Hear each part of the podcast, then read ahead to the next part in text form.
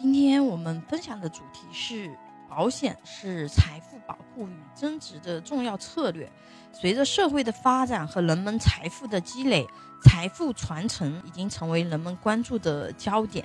保险作为财富传承的重要工具之一，正逐渐受到人们的重视。像我们中国现在中产人群已经是一个很大的群体了，而保险这个工具在财富传承上。有一些功能是其他工具没有的。保险的财富传承是指利用保险产品实现财富的转移和增值。保险有很多种种类，但是适用于财富传承的呢，更多的是寿险和产险。寿险是以被保险人的寿命为标的，可以分为定期寿险、终身寿险。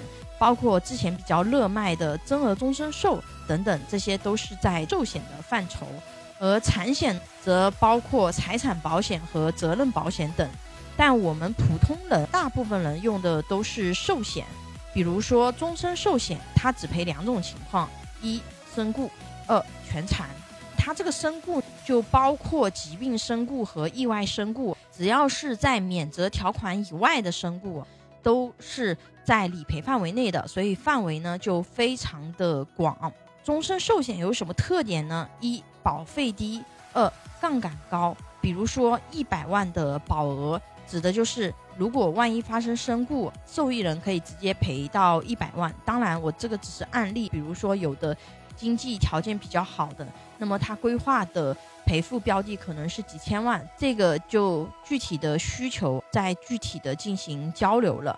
如果是三十岁的男性，一百万的保额，每年只需要交一万多块钱的保费，交二十年保障终身。什么逻辑啊？就是说一年交一万多块钱，交二十年，这二十年以内如果发生身故，比如说我才交两年，那第二年发生身故，这个时候你的受益人也可以赔到一百万。如果说我这已经交满了，我也活得好好的，当然这个是我们最希望的。那人总会身故的，对吧？只不过说是时间的问题，是在多少岁，是以自然身故还是因为疾病或者是意外身故？也就是说，这一百万的保额对于你的家庭、你的受益人来说，它是确定的。而我们每年只需要交很小的保费，就可以去撬动这个杠杆，确定性的。可以把这一百万传承给你的受益人。我刚刚说的是终身寿险，因为终身寿险它是保终身的，也就是说它实现的确定性是百分之百，因为人的寿命是肯定有终点的。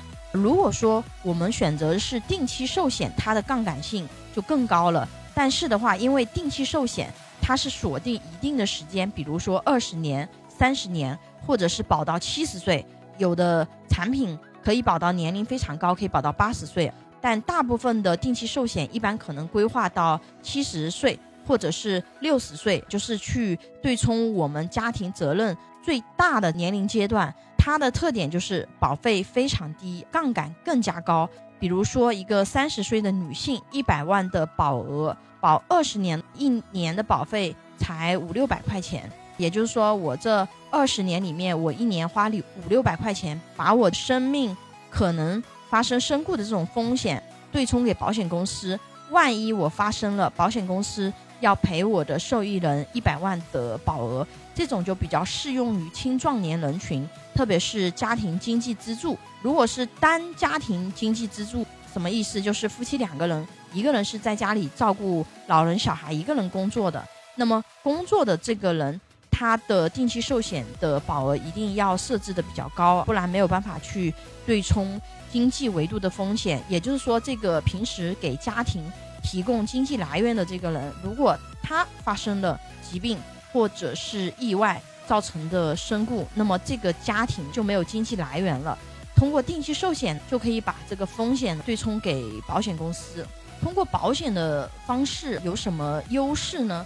第一个是可以明确指定受益人，比如说你的直系亲属有很多，你通过指定受益人，可以按照你的意愿，把你的保额留给其中的一个人，或者是几个人，或者是你想他们按照多少的百分比进行受益，这个都是可以根据你的意愿进行指定。而且这种保单的话，它是不会出现什么遗产的纠纷。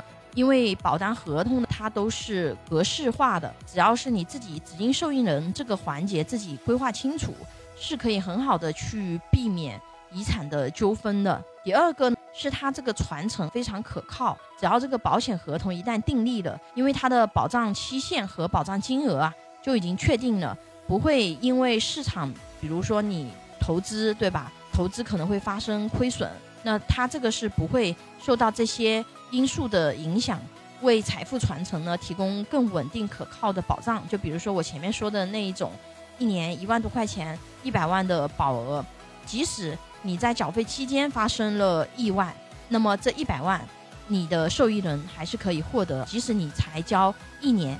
当然，这个一年它要过了等待期，因为一般的定期寿险等待期是三个月，也就是你买完以后，如果三个月以后你发生身故，呃，不管是在什么时间，那么你的受益人这个一百万，它都是可以直接获得的。通过它这个杠杆效应，我们通过保险来传承财富啊，可能我们用比较少的保费，让我们的后代呢可以获得更高的经济价值。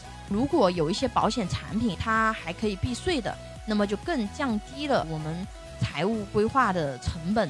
有保险需求的朋友可以关注微信公众号“富贵成长记”，或者私信老师咨询。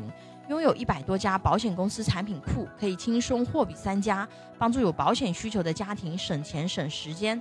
关注我，教你买对保险。